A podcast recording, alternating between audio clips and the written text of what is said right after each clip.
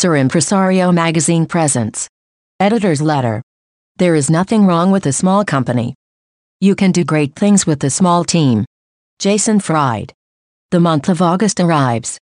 For a few weeks we have seen how the city is filled with billboards of the Moranista Corcolidus, and we have witnessed the growth in the polls of a woman to whom the president, wanting to tarnish her image, did the great please throw it but up, putting the structure of your party and its aspirants in check. These pre-campaign times, if we can call them that. The arrogance of the president is moving the balance of the power games of 2024. We will have to see who the contenders for the constitutional contest are. Without a doubt, we are living in times in which there will be to be very attentive to the national politics and economy.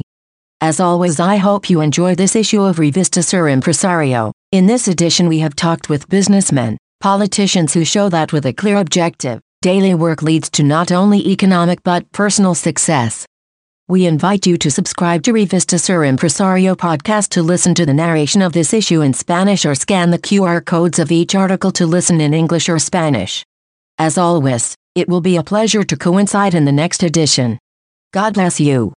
José Luis Mauricio Esparza. Director Gs. Any opinion expressed in the various contents of this magazine is the responsibility of the person who expresses it and does not necessarily reflect the position of this publishing house.